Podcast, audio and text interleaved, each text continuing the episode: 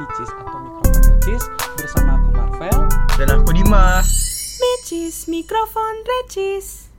Halo kawan Icis, balik lagi di podcast Micis atau Mikrofon Recis bersama aku Marvel. Dan aku Dimas. Nah, jadi pada podcast kali ini, pada episode kali ini kita bakal ngomongin sebuah hal yang pasti teman-teman siswa itu pasti penasaran banget nih, yaitu tentang pertemuan tatap muka atau PTM secara terbatas. Nah iya, pasti pada penasaran kan kayak gimana sih pertemuan tatap muka itu kalau misalnya nanti terjadi. Hari ini kita juga kedatangan nih narasumber kita, yakni Bu Retno selaku kepala sekolah kita. Mungkin Bu Retno boleh perkenalan dulu, Bu? Ya, Halo, selamat siang semua para siswa dan semua yang mendengarkan podcast ya.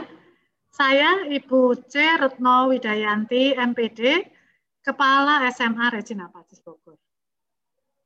Terima kasih Ibu. Nah, langsung saja kita masuk ke podcastnya ya. Nah, ada banyak hal Bu yang uh, kami sebagai siswa itu juga penasaran nanti uh, persiapannya seperti apa, kemudian nanti mekanismenya seperti apa dan segala macamnya. Tapi sepertinya kita akan membedah ini perlahan-lahan Bu, mulai dari persiapannya terlebih dahulu Bu. Nah, saya penasaran Bu, kira-kira kalau dari pihak sekolah sendiri apa aja sih Bu yang udah dipersiapin untuk menyambut PTM terbatas ini? Ya, untuk menyambut PTM terbatas di sekolah kita, sekolah sudah menyiapkan, termasuk menyiapkan sarana dan prasarana. Jadi yang paling utama itu kami menyiapkan untuk sarana sarana dan prasarana yang sesuai dengan protokol kesehatan, yaitu dimulai dari dibentuknya Satgas COVID-19 di sekolah itu kita sudah ada. Kemudian juga ada Satgas COVID dari yayasan. Kemudian kita juga sudah menyiapkan alat-alat untuk berbagai macam yang terkait dengan protokol kesehatan di sekolah, termasuk uh, tempat cuci tangan, hand sanitizer, masker, serta uh, di ruang-ruang kelas itu juga sudah tersedia uh, semacam penyekat penyekat di setiap meja. Dan juga ada alat-alat yang digunakan nanti untuk kegiatan PTM.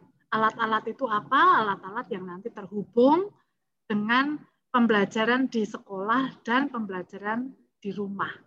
Nah, selain itu, sekolah juga sudah menyediakan standar operasional uh, untuk kegiatan PTM ini. Jadi kami sudah menyiapkan SOP-nya.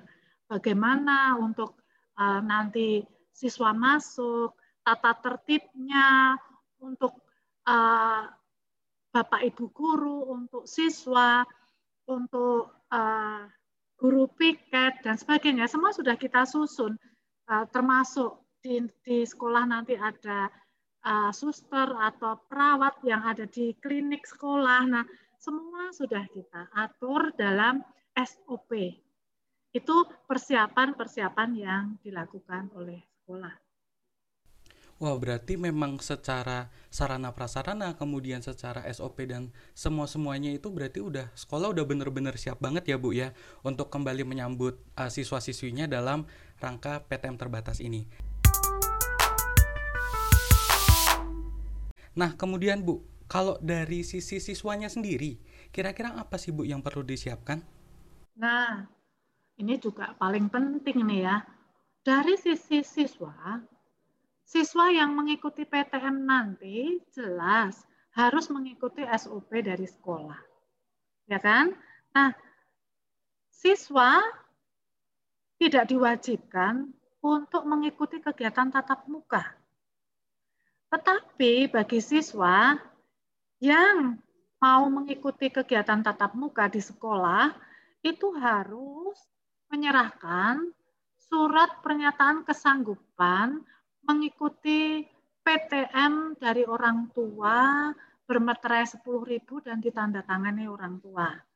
Jadi itu syaratnya yang pertama. Jadi membawa surat persetujuan dari orang tua yang bermeterai 10.000 ditandatangani oleh orang tua. Kemudian siswa juga harus menandatangani untuk mengikuti tata tertib dan SOP selama pembelajaran tatap muka. Itu yang pertama. Kemudian siswa juga sebelum mengikuti pembelajaran tatap muka diharapkan menyiapkan alat-alat yang berhubungan dengan protokol kesehatan seperti misalnya hand sanitizer, eh, eh, masker, dan misalnya juga dan harus membawa tempat makan sendiri, tempat minum sendiri, alat belajar sendiri, tidak boleh saling meminjam, jadi harus disiapkan sungguh-sungguh dari rumah. Masker pun juga harus disediakan cadangannya, jangan hanya yang dipakai. Ya, jadi semua dipersiapkan dari rumah sebelum uh, masuk ke sekolah. Seperti itu, nah, kira-kira. Wah, berarti memang baik itu dari pihak sekolah, kemudian juga dari kami sebagai siswa-siswinya juga ada banyak banget hal yang harus dipersiapkan ya Bu ya untuk menyambut PTM ini. Baik Ibu, terima kasih. Next. Uh, uh, Bu, saya mau nanya nih, kalau misalnya seandainya pembelajaran tatap muka kan tadi sudah dibahas harus membawa hand sanitizer, namun untuk aturan yang lebih lengkapnya kayak mengenai istirahatnya atau jam masuk siswanya, itu seperti apa ya Bu? Apa sekolah, apa murid masih boleh ke sekolah dengan kendaraan umum atau harus kendaraan pribadi dan sebagainya? Lebih ke peraturan untuk mengikuti PTM ya Bu? Ya, itu penting sekali ya Dimas ya untuk aturan detailnya untuk para siswa yang mau mengikuti PTM itu jelas harus uh, memakai alat transportasi yang aman. Itu yang pertama. Alat transportasi yang aman itu seperti apa? Itu yang uh, tidak melibatkan uh, pihak lain ketika pihak lain itu di luar keluarga ya, ketika uh, masuk ke sekolah Misalnya diantar secara pribadi dengan motor atau mobil pribadi. Seperti itu. Jadi itu aman. Kemudian selain itu juga kalau yang sudah uh, boleh memakai kendaraan bermotor diperbolehkan juga, tetapi ada syaratnya, yaitu sudah mempunyai SIM dan berusia 17 tahun. Nah ini diperbolehkan membawa motor sendiri karena ini lebih aman ya. Nah seperti itu uh, untuk alat transportasinya. Tentu saja dalam keadaan sehat ya. Dari rumah itu harus siap dalam keadaan sehat. Nah, kira-kira nanti bayangannya seperti ini. Kalau sudah siap semuanya, kemudian yang saya sampaikan di awal tadi, uh, semua sudah lengkap persyaratannya, masuk itu nanti kita pukul 7.30. Nah, 5 menit sebelum 7.30 siswa sudah harus sampai di sekolah. Kemudian jangan lupa memakai masker, kemudian nanti cek uh, cuci tangan dulu di depan hal, halaman sekolah, kemudian uh, suhu tubuhnya dicek, baru bisa masuk ke kelas masing-masing ya. Nah, waktu tadi sudah saya sampaikan bahwa membawa botol minum, membawa alat tulis sendiri dan sebagainya itu uh, memang harus disiapkan dari rumah ya. Nah, detail setelah masuk di kelas itu memang kami nanti tidak ada waktu istirahat. Artinya istirahatnya itu hanya jeda pergantian pelajaran untuk uh, digunakan siswa bisa untuk beristirahat, makan, minum, atau pergi ke toilet. Jadi kita tidak bisa beristirahat seperti waktu pembelajaran biasa, kemudian keluar, terus kemudian ngobrol, itu tidak boleh. Jadi istirahatnya adalah jeda waktu waktu antara setiap pelajaran. Jadi jeda waktu antara antara uh, pelajaran yang satu menuju ke pelajaran yang lain itu jedanya 15 menit. Itu nanti digunakan untuk tadi boleh minum, boleh makan atau ke toilet. setelah itu harus kembali ke ruang kelas lagi. Nah, kira-kira seperti itu, ya.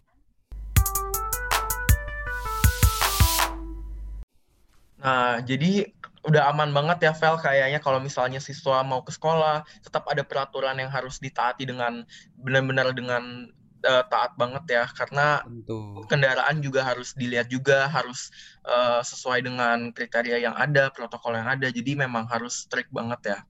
Benar, benar banget nih. Nah, kemudian Ibu, um, seketika kita memulai uh, PJJ, kan dari sekolah itu juga ada fasilitas di suite yang juga digunakan oleh kami baik itu oleh siswa-siswi maupun juga oleh Bapak Ibu guru untuk kegiatan belajar mengajar secara jarak jauh ini. Nah, dengan adanya PTM ini nanti apakah nanti fasilitas seperti ini masih akan tetap digunakan, Bu? Ya, untuk uh, pembelajaran tatap muka kita tetap menggunakan G Suite karena nanti guru itu akan memberikan materi uh, sebelum jadwal berlangsung. Jadi setiap guru memberikan materi dulu melalui Google Classroom. Nah, baru saat nanti kita terjadwal dalam kegiatan PTM, itu guru itu tinggal memberikan penjelasan dan kalau bentuknya uh, seperti pelajaran hitungan itu adalah pembahasan soal-soal. Jadi lebih ditekankan yang seperti itu. Ya. Jadi Google Suite tetap dipakai yaitu untuk tadi memberikan materi supaya mempermudah kemudian juga untuk mengumpulkan uh, tugas atau PR dan lain-lain itu tetap digunakan ya dan uh, saya tambahkan lagi nanti di dalam kegiatan PTM ini kan itu ada uh, dua hal yang terkait dalam kegiatan PTM yaitu siswa yang ada di sekolah dan siswa yang ada di rumah. Nah, siswa yang ada di sekolah itu dan yang ada di rumah itu terhubung dengan G Suite kan, yaitu tadi kita menggunakan Google Classroom, kita menggunakan Google Meet, nah, sehingga kalian semua bisa terhubung yang memang mau tatap muka di sekolah terhubung dengan teman-temannya yang ada di rumah. Dan Bapak Ibu guru tentu saja di sekolah melayaninya. Nah, saat untuk uh, eh, PJJ ini saya tambahkan tadi detailnya, memang uh, tadi kan di, sudah disampaikan bahwa tidak ada waktu istirahat tadi. Nah, itu kan sebenarnya untuk supaya anak-anak ini tidak berkumpul kan. Nah, setelah pulang sekolah pun tadi saya tambahkan tidak boleh siswa berkumpul atau bergerombol. Jadi sudah ada SOP, sudah ada aturan setelah selesai PTM semua pulang. Tidak boleh berkumpul baik di dalam sekolah maupun di luar sekolah semua langsung pulang ke rumah. Baik Ibu. Nah, tapi uh, pertanyaan saya Ibu, nih Bu, uh, semisal ada siswa kan yang uh, mengikuti pembelajaran itu dari sekolah gitu kan ya Bu. Nah, itu kira-kira ketika kami datang ke sekolah, apakah kami perlu membawa laptop atau misalkan tablet atau tidak perlu Bu? Nah, karena kita masih menggunakan G Suite, tentu saja lebih baik dibawa. Jadi lebih baik uh, membawa device yang diperlukan. Tetap saja akan lebih memudahkan device itu berbentuk laptop atau berbentuk uh, yang lain. Silahkan apa sajalah. Yang penting memudahkan kalian untuk membuka materi. Kan materi kan dikirimkan melalui Google Classroom. Jadi lebih memudahkan. Kan tetap karena kita sudah mulai ke online, semi online, tetapi juga tatap muka kan gitu. Ya, seperti itu. Berarti memang mau di mana pun kita berada maupun kita mengikuti pelajaran dari sekolah maupun dari rumah masing-masing berarti kita bisa tetap terkoneksi ya Bu ya baik itu dengan teman-teman yang lain maupun juga dengan Bapak Ibu guru keren banget nggak sih Dim? Keren banget keren Nah, sekarang kita ma uh, masih mau nanya nih, kalau misalnya seandainya uh, udah PTM new normal, nanti saat kendaraannya sampai sekolah, apakah boleh parkir atau sistemnya drop off atau uh, melakukan sistem cuci tangan dulu sebelum masuk? Dan apakah uh, siswa yang menggunakan motor boleh parkir di sekolah? Dan itu bagaimana ya Bu? Ya, untuk uh, pengantaran. Ini namanya pengantaran ya nak ya. Untuk pengantaran itu SOP-nya itu kita ini kan bisa jadi kalian ini diantar orang tua kalian uh, bareng dengan adiknya yang di SD misalnya ya. Kalau pengantarannya dilakukan di gerbang SD di lapangan SD itu sistemnya drop off. Jadi uh, mobil boleh masuk, kalian turun, mobil pergi lagi. Ya, kalau kalian mungkin tidak mau uh, ke SD, mau langsung diantar ke seperti biasa tuh di pintu depan pintu gerbang SMA kan seperti biasa saja sih.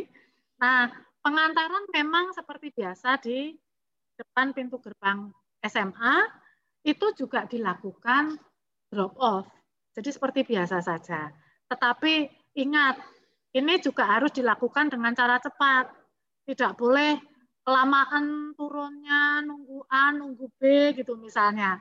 Jadi sudah disiapkan, oh kira-kira kalau sudah mau turun, siap turun, mobil langsung pergi. Jadi tidak menimbulkan kemacetan. Seperti itu ya. Nah, kalau yang membawa motor sendiri bagaimana? Yang membawa motor sendiri seperti biasa, boleh parkir di halaman sekolah. Tetapi untuk PTM nanti anak-anak yang membawa motor itu akan punya surat. Jadi seperti kita uh, membuatkan mereka pas ya, seperti uh, surat masuk untuk bisa masuk ke halaman. Jadi kalau nggak membawa surat pas ini, itu siswa yang bawa motor nggak boleh parkir. Nah, surat pas itu nanti akan kita uh, buatkan dengan syarat-syarat yang ditentukan oleh sekolah. Persyaratannya apa? Kalau sudah terpenuhi, seperti misalnya sudah 17 17 tahun, kemudian memiliki SIM, dibuktikan dan nanti semuanya itu dikirimkan secara online saja. Nanti surat pasnya juga kalau sudah semua uh, apa ya semua terpenuhi kita kirimkan secara online dan tinggal di print atau nanti dibentukkan barcode. Nanti boleh di HP dalam bentuk barcode ini masuk gitu. Nah ini persiapannya seperti itu nah kalau untuk yang uh, siswa yang menggunakan motor ya. Ya. Nah jadi itu uh, buat siswa-siswa yang mau menggunakan motor tetap ada panduannya ya. Jadi tidak asal langsung masuk dan parkir tapi harus juga mengikuti peraturan yang sudah diimplementasikannya. Oke, nah uh, kemudian Bu, biasanya nih Bu, kalau saya tanya teman-teman saya, kadang satu hal yang paling mereka kangenin ketika mereka datang ke sekolah itu adalah main bersama dengan temennya, mungkin misalkan ke kantin dan segala macamnya. Nah, kalau misalkan nanti PTM ini udah mulai diberlakukan Bu, kira-kira uh, masih bisa main bareng atau misalkan masih bisa ngumpul di kantin gitu nggak sih Bu? Oh, kalau PTM nanti sudah diberlakukan, kita belum boleh berkumpul. Uh, tadi kan sudah disampaikan bahwa kita tidak boleh bergerombol, berkumpul gitu kan. Nah, uh, apalagi duduk bersama di kantin, kantin akan kita tutup, tidak ada kantin kalaupun kita makan membuka masker di kelas itu makannya juga harus di kelas nggak boleh uh, keluar. Jadi tetap di kelas dan saat makan juga tidak boleh saling ngobrol. Jadi uh, kalau bahasanya silensium. Nah di kelas pun lah minta maaf ini akan seperti siswa SD gurunya tetap menemani di situ.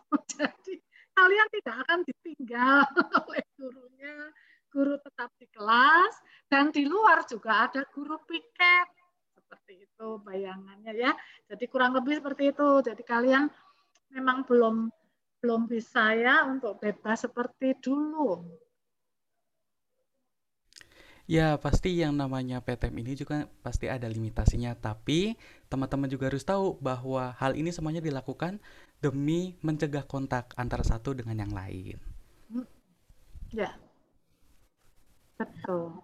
Nah, uh, oh iya, kalau misalnya seandainya saat lagi sekolah, terus tiba-tiba ada siswa yang merasa ada gejala nih seperti uh, batuk, pilek, itu harus langsung melapor atau langsung dipulangkan atau bagaimana itu, Bu? Kalau sejak awal sudah terdeteksi di pintu gerbang, ya langsung diminta untuk pulang. Jadi memang syaratnya awal itu siswa harus merasa sehat. Tetapi nih, tetapi seandainya tiba-tiba tidak sehatnya atau sakitnya itu saat sudah di dalam kelas, berarti segera siswa tersebut lapor kepada guru yang mengajar. Nah, nanti guru yang mengajar ini akan segera lapor ke guru piket. Kan tadi saya sampaikan di setiap lantai nanti ada guru piket. Nah, nanti siswa ini akan dijemput oleh guru piket. Kemudian diantar ke klinik segera dan akan ditelepon orang tuanya supaya segera dijemput. Seperti itu. Jadi prosedurnya sama seperti kalau kita sakit.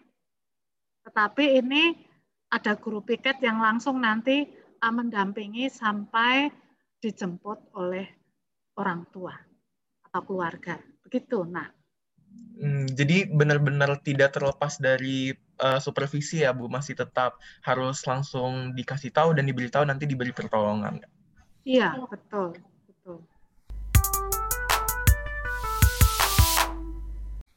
Oke, baik. Nah, kemudian Ibu, uh, kita nggak bisa memungkiri ya Bu ya bahwa ada tipe-tipe pelajaran yang memang butuh gerakan secara fisik. Contohnya misalkan pelajaran seni tari atau misalkan pelajaran uh, pendidikan jasmani dan segala macamnya. Nah, pelaksanaannya nanti selama PTM, pelajaran-pelajaran tersebut akan seperti apa Bu mekanismenya? Untuk pelajaran-pelajaran yang berhubungan dengan kegiatan di lapangan yang seperti kamu sebutkan tadi, baik uh, seni tari dan olahraga serta mungkin kegiatan yang lain ya yang uh, di luar kelas itu ya artinya ya uh, sementara memang uh, dari uh, dari aturan dari pemerintah sendiri belum diperbolehkan ya. Dan itu kalaupun nanti diperbolehkan itu juga uh, kita harus melalui prosedur-prosedur yang uh, terbatas. Artinya betul-betul dijaga. Misalnya uh, tetap menjaga jarak, social distancing, memakai masker dan sebagainya. Jadi gerakannya pun terbatas untuk uh, dilakukan. Jadi misalnya kalau olahraga ya harus di lapangan yang besar. Nah, tapi saat ini pun di sekolah belum diperbolehkan untuk yang uh, pembelajaran yang di luar kelas seperti itu ya. Tetapi nanti ber apa ya moga-moga ini ya dengan uh, adanya perubahan yang lebih baik kita berdoa saja nanti semuanya akan bisa pelan-pelan. Jadi nanti enggak drastis kita langsung olahraga langsung menari itu enggak, tapi nanti ada uh, prosesnya ya. Tetapi ini belum boleh juga seperti kantin ya. Gitu. ya. Baik, berarti sekali lagi ya, yang namanya protokol kesehatan tetap harus diterapkan di sekolah.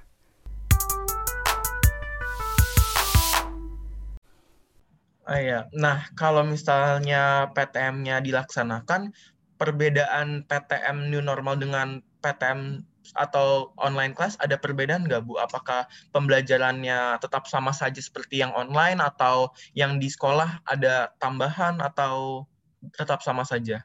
Cuman ya. hanya di sekolah. Untuk uh, pembelajaran PTM itu supaya memudahkan guru juga memudahkan siswa, sistemnya akan dibuat uh, seperti yang selama ini kita mempunyai uh, jadwal ya nak ya. Jadi jadwal yang dilakukan di sekolah untuk PTM sama dengan jadwal yang kemarin saat kalian PJJ. Ya, tetapi ingat kalau saat kalian PJJ, jeda waktunya itu kan 20 menit ya, nak ya? Iya, betul. Nah, nah, sekarang jeda waktunya hanya 15 menit. Ya, itu aja perbedaannya. Jamnya sama. Jam 7.30 sampai jam 12.15. Tetapi uh, itu juga uh, kan ada persyaratan dari uh, Kementerian Pendidikan, dari Kemendikbud bahwa untuk jam belajar maksimal dua jam. Tapi untuk SMA nanti kita bisa uh, sesuaikan dengan situasi dan kondisi. Sementara jadwalnya disamakan dengan jadwal yang PJJ supaya memudahkan kan bagi kalian yang di rumah maupun di sekolah gitu. Itu sih yang kita buat. Oh iya, nah uh, kan itu kan uh, pembelajarannya sama. Siswa-siswa sekolah ini banyak yang bingung Bu, pelajaran-pelajaran apa saja sih yang bakal dilakukan di pembelajaran tatap muka? Apakah peminatan atau ada olahraga atau seni tari atau bagaimana Bu pembelajaran yang diprioritaskan? Ya, nah untuk pembelajaran tatap muka, jadi yang diprioritaskan uh, di sekolah itu nanti baik kelas 10 11, 12 adalah mata pelajaran-mata pelajaran yang dibutuhkan siswa. Ini waktu itu kan kami sudah membuat survei ya, dan survei ini kita sampaikan kepada semua, seluruh siswa, kira-kira mata pelajaran apa yang diinginkan kalau nanti tatap muka. Nah, mereka itu dari hasil pemetaan milih ini kalau yang jurusan MIPA itu milihnya fisika, kimia, matematika, biologi itu paling besar. Nah itu ada sedikit bahasa Inggris. Ya, untuk yang jurusan IPS itu matematika, ekonomi, geografi dan sosiologi itu yang diminta oleh mereka. Tetapi juga ada sedikit bahasa Inggris.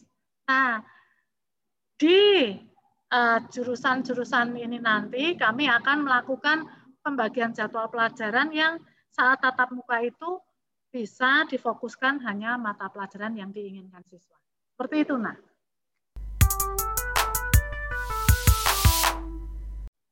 Oh, begitu. Oke, jadi memang peminatan lebih diprioritaskan ya. Untuk ya. satu kelasnya itu 50% saja kan ya Bu berarti. Nah, itu pembagiannya apakah acak atau atas absen atas dan absen bawah dipisah itu bagaimana Bu 50 persennya nah. Kan kalau setiap kelas untuk PTM nanti kan kita tidak boleh full 100% ya. Yang di maksimal itu yang diharuskan itu memang 50% dari sekolah juga. Itu kita batasi hanya 50% misalnya uh, dari kelas itu ada lebih dari 50% yang ingin tatap muka, maka kita bagi menjadi dua kelompok. Nah, ya kan? Tetapi kalau yang ingin ikut PTM itu di bawah 50%, ya sudah, anak-anak itulah yang akan selalu mengikuti PTM. Ya kan? Tetapi kalau yang mau ikut PTM di kelas itu lebih dari 50 persen, maka kita bagi kelompoknya kelas itu menjadi dua, yaitu kelompok A, yaitu kelompok kelas tersebut dengan presensi setengahnya bawah. Misalnya kalau jumlahnya siswa di kelas itu 32, berarti kelompok A adalah presensi dari 1 sampai 16. Nah, kelompok B itu kelompok atas, yaitu kelompok dengan presensi nomor 17 sampai 32. Nah, pengelompokan itu nanti akan dibagi lagi itu untuk masuk PTM. Jadi misalnya kelasnya Dimas, itu kelas apa Dimas? MIPA 3. Nah, kelas MIPA 3, nanti Dimas kalau PTM kan sudah kelas 12 ya. Nah, kelas Iya. 12 MIPA 3, eh, aku masih kelas 11 dulu deh, supaya mudah. Eh, Dimas itu kelas 11 MIPA 3. Itu dijadwalkan untuk kelas 11 MIPA 3 itu jadwalnya masuk hanya Selasa Kamis yang PTM. Kelas 11 itu yang PTM hanya Selasa Kamis ya. Nah, kalau lebih dari 50% tadi ada kelompok A dan kelompok B yang saya sebutkan, maka nanti yang kelompok A masuk yang hari Selasa. Yang kelompok B masuk yang hari Kamis. Ya. Tetapi kalau yang berminat masuk PTM kurang dari 50%, maka semua siswa itu boleh masuk seminggu dua kali, Selasa dan Kamis. Ya, itu untuk kelas 11. Untuk kelas 10 nanti ada harinya lain lagi. Untuk kelas 10 juga seminggu dua kali diberikan waktunya Senin dan Rabu. Jadi kamu bayangkan bahwa nanti yang masuk ke sekolah itu, kelas 10 itu hanya Senin dan Rabu. Kelas 11 itu hanya Selasa dan Kamis. Nah sekarang kalau kelas 12 bagaimana?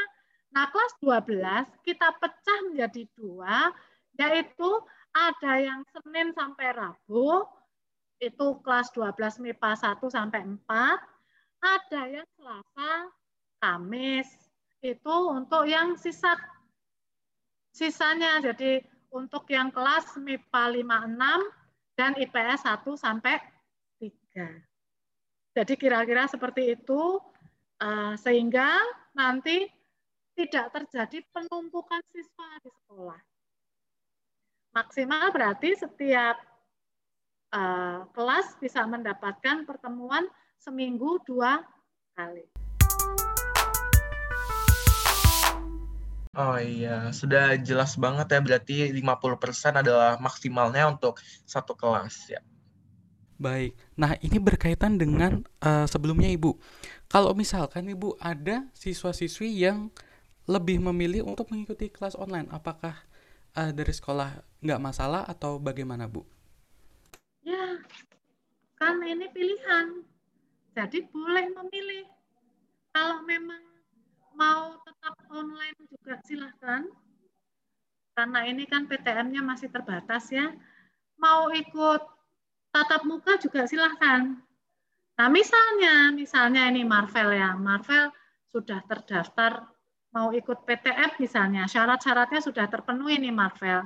Kemudian Marvel ternyata minggu ini hanya bisa karena Marvel kelas 11 tadi hanya bisa masuk di hari Selasa.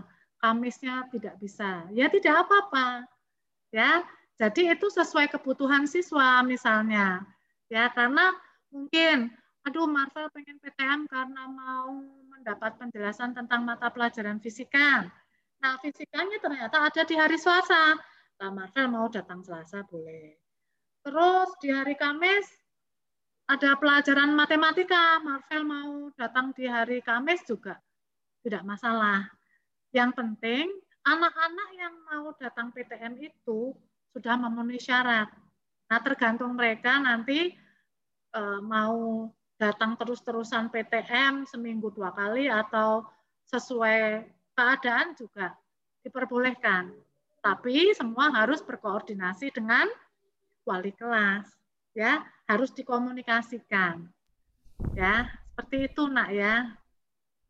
Baik, berarti uh, PTM ini tuh sifatnya lebih fleksibel ya Bu ya. Mau kita masuk uh, di hari Kamis atau misalkan kita masuk di hari Selasa atau kapan pun itu kita bebas menentukan asal berkoordinasi dengan pihak sekolah begitu ya Bu ya.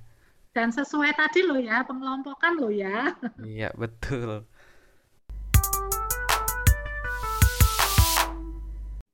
Nah, uh, saya mau nanya hal yang mungkin banyak banget ditanya ini, Bu, mengenai ekskul.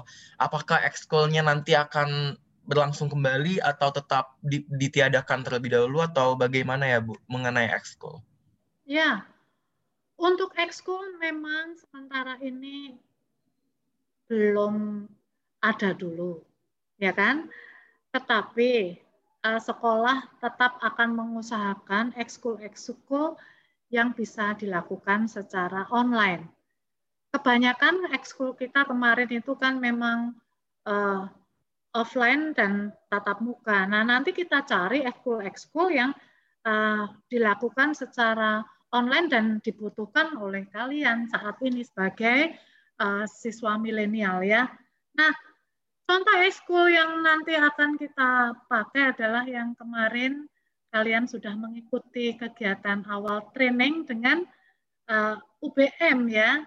Nah, ekskul seperti itulah yang nanti akan kita buat, kita rencanakan dan diawali dengan training yang sudah dilakukan bersama UBM. Kemarin seluruh siswa kelas 10 dan kelas 11 sudah terbagi masuk ke dalam uh, ekskul-ekskul atau training dari UPM. Nah, itu salah satu uh, ekskul yang kita persiapkan selama masa pandemi. Baik. Nah, kemudian Ibu, ketika nanti uh, PTM ini benar-benar terrealisasi, apa uh, gimana sih Bu cara sekolah agar seluruh warga sekolah itu bisa menerapkan protokol kesehatan dengan baik dan benar, Bu? Untuk hal ini tentu saja semua harus tertib ya nak ya. Ya, baik siswa, baik uh, guru, semualah yang terhubung dengan kegiatan pembelajaran tatap muka, baik guru piket, baik satpam, semuanya harus mengikuti SOP protokol kesehatan dari sekolah. Ya kan? Nah, kalau itu terjadi, saya rasa semuanya akan aman. Memang butuh kerjasama. Nah, seandainya nih, seandainya nih, seandainya dari antara kalian yang sudah komitmen mengikuti kegiatan tatap muka di sekolah, tetapi ternyata abai tidak mengikuti aturan sekolah, melanggar apa yang sudah dibuat oleh sekolah, untuk siswa eh, sanksinya itu hanya mudah kok sanksinya. Besok nggak boleh ikut PTM lagi gitu. Sanksinya itu saja. ya kan? Jadi kalau kalian ikut PTM ternyata eh, melanggar SOP atau aturan-aturan yang sudah ditetapkan di sekolah ya tentu saja tinggal kita informasikan kepada orang tua, kepada semuanya bahwa besok tidak boleh ikut PTM lagi. Ya. Nah, nanti itu saja sih.